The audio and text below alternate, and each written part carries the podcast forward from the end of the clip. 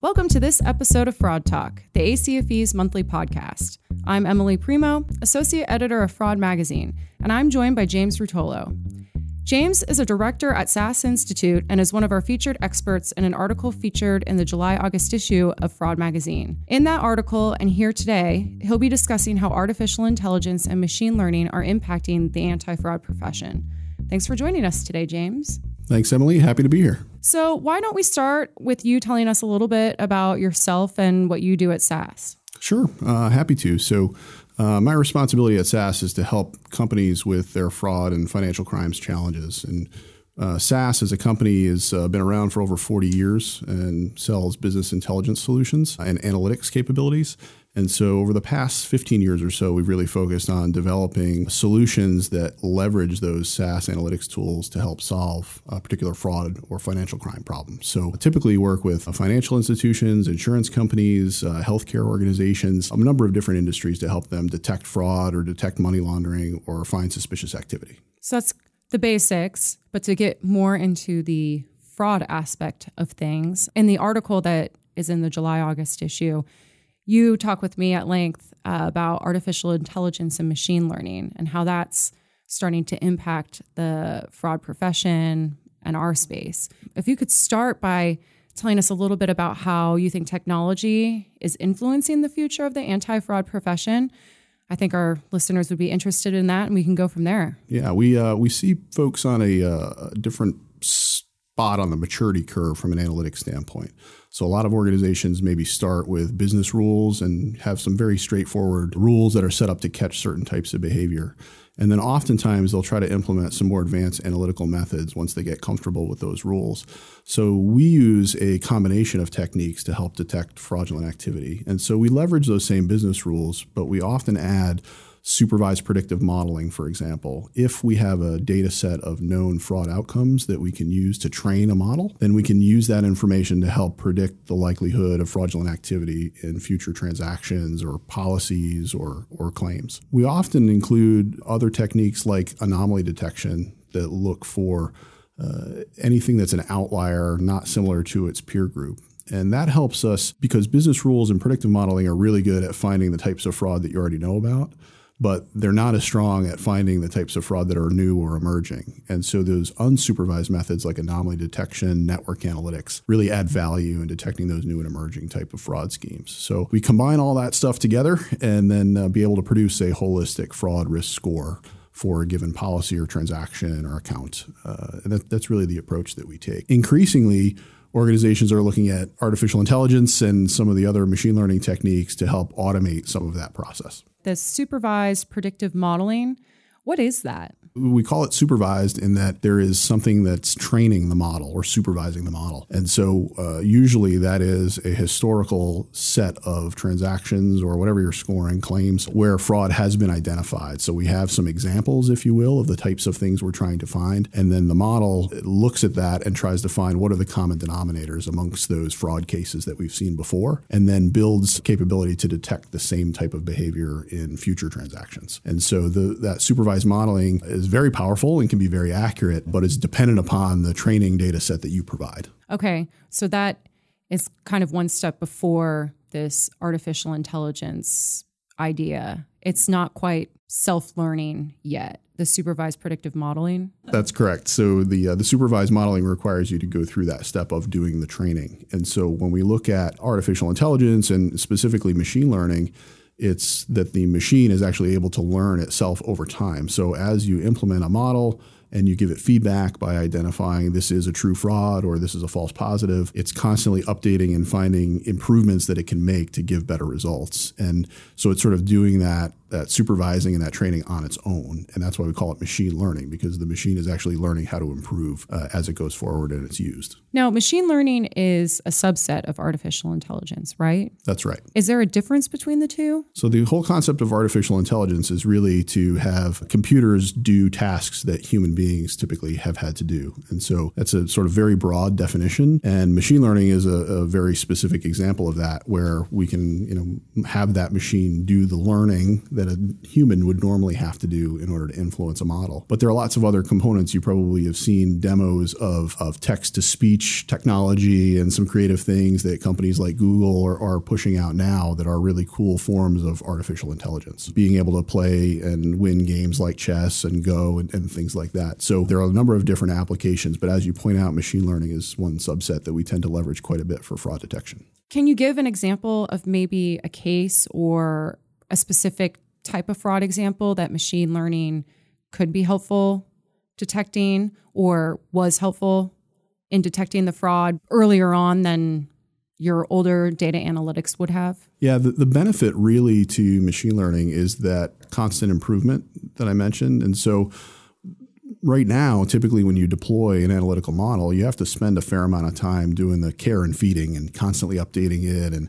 and uh, looking at the output. And if you can automate that and let the model continue to improve itself over time, obviously you have the chance to get that into production faster and help catch uh, more fraudulent activity. And so, you know, one of the uh, the areas where we see a lot of benefit to uh, to robotics or machine learning, robotic process automation is, is a hot topic right now in the anti money laundering uh, world, where they have a, a, very high volume of alerts and a very low tolerance um, for for missing stuff. The regulators typically aren't too happy if if you're not catching money laundering activity, and so being able to look through all of those alerts, we're looking at applying um, robotic process automation to help evaluate their alerts once they're produced and then automating some of that triage work. And so that would allow you to handle a much greater volume in a much faster period of time rather than having a whole bunch of analysts looking at those manually. So uh, that's been a very hot topic. I've heard that term before robotic process automation. It doesn't make it into the article, but could you explore maybe a little more in depth what that looks like? Yeah, when we're looking at robotics sort of as a as an aspect of artificial intelligence is trying to automate those tasks that a human does. So it's one thing to uh, have the quote unquote decision making capability uh, aspect of artificial intelligence, and then another to then automate that process. So I now have a bot, if you will, that will be able to work its way through a number of transactions or alerts and then actually triage them and make a decision and, and dispose of them in an accurate way as a human normally would. And so you obviously that's a force multiplier. You don't have to hire another army of analysts to do all this work. You can move through much greater volume much faster. And, and that, particularly in the uh, AML compliance space, where the stakes are pretty high, if you get a fine from a regulator, there's a lot of value there. And so that's where we're seeing some of the early adoption. But uh, from a fraud detection standpoint, there are myriad use cases right across a number of different industries where we're looking at applying that as well. You mentioned when you were talking about that that these technologies make it so that you don't need an army of analysts. And I think some of the concern in this day and age is that robots are going to replace humans. And are we going to have jobs? I, I believe actually one of our keynote speakers at our conference in June, Martin Ford, he's a futurist and AI expert, and his book is about robotic technology and how it's affecting the workforce. And kind of to ease some fears, but also to put some perspective on it, we have to have humans working with these processes, correct? We do. And we often see people that are concerned about that very issue is that if I invest in some technology, I'm going to have to, you know, get rid of some some people. And in almost every case, our customers see the exact opposite is that their investment in the technology actually requires an additional investment in uh, in human capital. The reason is we typically find the technology helps them identify more stuff to do. and uh, there are some certainly you know heavily manual processes that we can automate and accelerate and that may result in uh, in some more efficiency and maybe you need some less people for those tasks. But you're also going to need more investigators to go out and follow up on the leads that are generated. I think what we're going to see in the future really is we're going to need different skill sets so it may not be all you know adding more of the same types of resources that you have but you need more data scientists and analysts and folks that are, are have that analytical capability and we see that across all the industries that we work in where we're trying to, to to find people that have that combination of fraud investigation knowledge and experience, but also have a comfort level with the technology and analytics. And I know the ACFE is doing a lot to generate a new curriculum around more and more training on analytics, right? Because that's a hot topic topic, and, and I know uh, there's a strong interest there. We here at the ACFE especially talk about how important it is to approach fraud from a preventive standpoint. Losses will be less, and the impact to your organization is a lot less.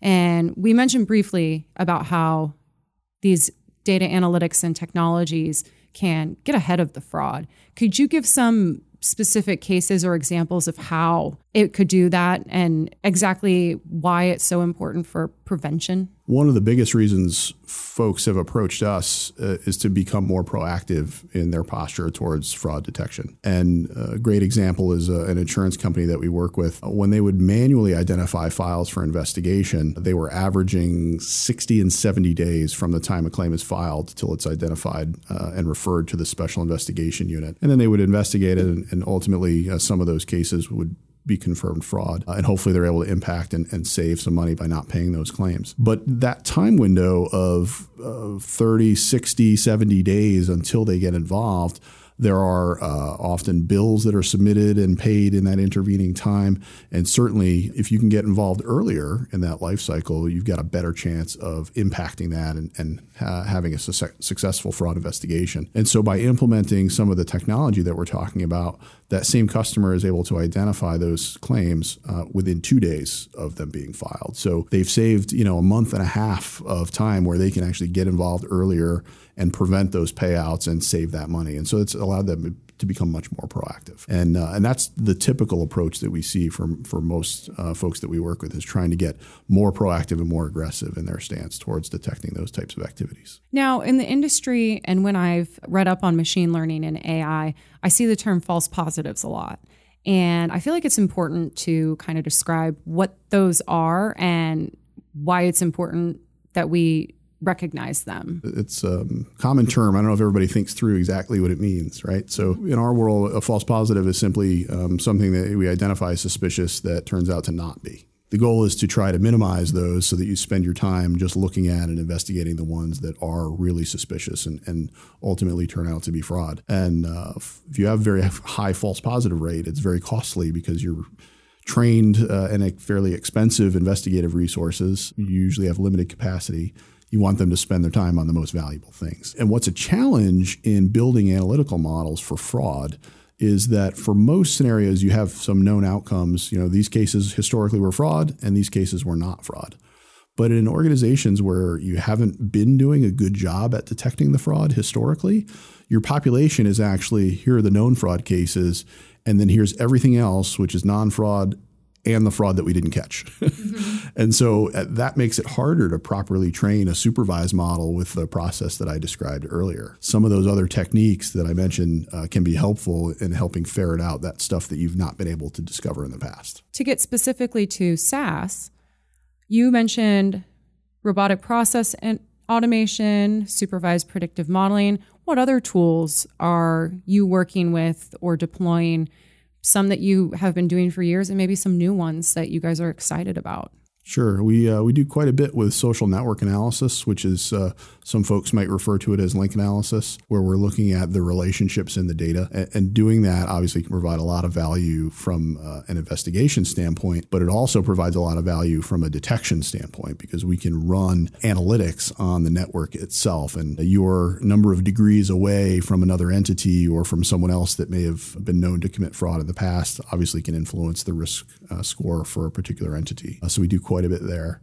We also do a lot with text analytics, uh, unstructured data, uh, very uh, very powerful source of information. Uh, some estimates, uh, eighty percent of the information in an organization might be in unstructured form. And so, really, to build the best fraud detection models, you need to be accessing those unstructured data sources. What is unstructured form? So a, structured uh, data form would be something that's in a database. So mm-hmm. it's rows and columns in, in tables. Uh, unstructured form is something that's typically, an example would be some type of text. So if you have large note fields and things like that. Other forms uh, like audio and uh, social media data and all that typically are an unstructured format. So we try to get it into a format that the machine can read and then we have to use our uh, text analytics technology to be able to extract the useful information out of those sources. And what's really important there is not just text mining, where we're looking for keywords, but also uh, sentiment analysis, where we're looking at the meaning in a sentence or in a, in a paragraph so that you can understand the context of those words. And that's really critical. And, and that's a much harder thing to do because the machine has to be able to understand human context. And, uh, and so that's part of that AI uh, approach that we talked about earlier. Yeah. So I guess with the AI approach, you would need to probably create some sort of baseline first of communication. And then from there, the machine learns over time how people communicate or how transactions are processed and the information within those transactions, what those mean, correct? That's right. What we've done historically is we have a standard dictionary that we use that, you know, for the given language that we're talking about. And then we typically have a custom dictionary that includes a lot of the maybe uh, vernacular that's used specifically to that industry or uh, for example, we work with a lot of insurance companies. People, when they enter their notes on a claim as an adjuster, don't always write in full sentences with proper grammar, right? There's a lot of uh, jargon that's used. There's a lot of uh, abbreviations that are used in a given company. And so we build a custom dictionary that, that helps the computer understand what all those things mean. And then uh, to your point about uh, machine learning is we're doing a lot of that manually today. The future iteration of that will be to help let the machine learn on its own what those things mean and continue to enhance its accuracy. So, so we have a, a, little bit of both right now, but but there's a lot of value in in doing that upfront work so that you can extract good information from the unstructured text. So, in some ways, the machine might pick up on some jargon or slang that didn't originally get put in by a human just because they see it over and over again, and then they the machine would say, "Oh, this is typically used in this." Capacity and it's a positive term and we don't have to worry about that, right? That's right. And, and today, the software can help us identify these are terms that uh, it doesn't understand. So it'll give us a list of you didn't tell me this in the dictionary, right? So you need to clarify. In the future, we're looking to automate some of that work so that it can sort of figure out the context, right, and, and, go through enough iterations. The challenge a lot of times with these approaches is you need pretty large data sets. It needs a lot of examples to be able to learn. The good news is we're producing more and more data at accelerating rates every day. So it's a, a problem that comes almost with its own solution. All of this is great, but our fraud examiners aren't all data scientists. They're not all experts in this field, but I'm sure they're they want to use data analytics in some capacity or if they haven't, they might decide this could be really helpful when I'm investigating fraud. What would your recommendation be for them if they want to understand the technology or get involved with the technology? Yeah, that's a great question. And I think that we've got uh, on both sides, we've got folks that are great examiners or investigators, uh, maybe not as comfortable with analytics or technology. And then we've also got data scientists that aren't as familiar with investigations and, and the methodologies that we would use as CFEs. And so, you know, really the, the answer is to partner with those folks that are uh, on the other side of that fence. So we see a lot of organizations have developed data science divisions or departments, and they've hired these these great analysts, but they really need to train them in the business context of what it means to do an investigation. What you know, what are the types of indicators of fraud that we would look for, and so it's really you know find the folks within your own organization that maybe have that skill set and uh, and find out what they're doing and, and partner with them. And the other one is you know seek out some uh, some additional training. So I know that there is a uh, uh an investigating with data analytics course that's available from ACFE. I know that there's uh, a lot of content in the agenda and the various conferences that you host. So plenty of opportunities to learn and learn more about that space. And certainly reach out to on social media or connect with some of the folks in the industry or in the association membership base that have that experience as well. And you know, folks are welcome to contact uh, me and, and, and my colleagues if they have some questions and, and would like some help there. Is there anything else that you think our fraud examiners should know when it comes to this technology in this space that we haven't talked about? I think it's really analytics is a big uh, big driver, and it's going to be uh, an increasingly important focus of anti fraud programs going forward. And so, uh, I would just say, you know, take a, a, look at an assessment of where you think you are on that analytics maturity curve, and then you know develop a strategy for sort of moving along that path and, and figure out how to take advantage of more advanced analytical techniques. And it's not about a particular software or something you have to buy necessarily. Sometimes it's just about a mindset and taking advantage of the resources that you already have have and, and, applying those in the right way. So, like I said, a lot of great training, a lot of a lot of great material that's available out there on the web and, and through the community that you work with here at ACFE. And uh, so, really try to take advantage of that. Thank you so much for joining us today, James. It was a pleasure having you actually here in the offices and getting to do the podcast in person. Thanks. That's great. Happy to be here. And thank you for listening to this episode of Fraud Talk. You can find this episode and all episodes of Fraud Talk on acfe.com slash podcast, on Spotify, or wherever you get your podcasts. This has been Emily Primo signing off.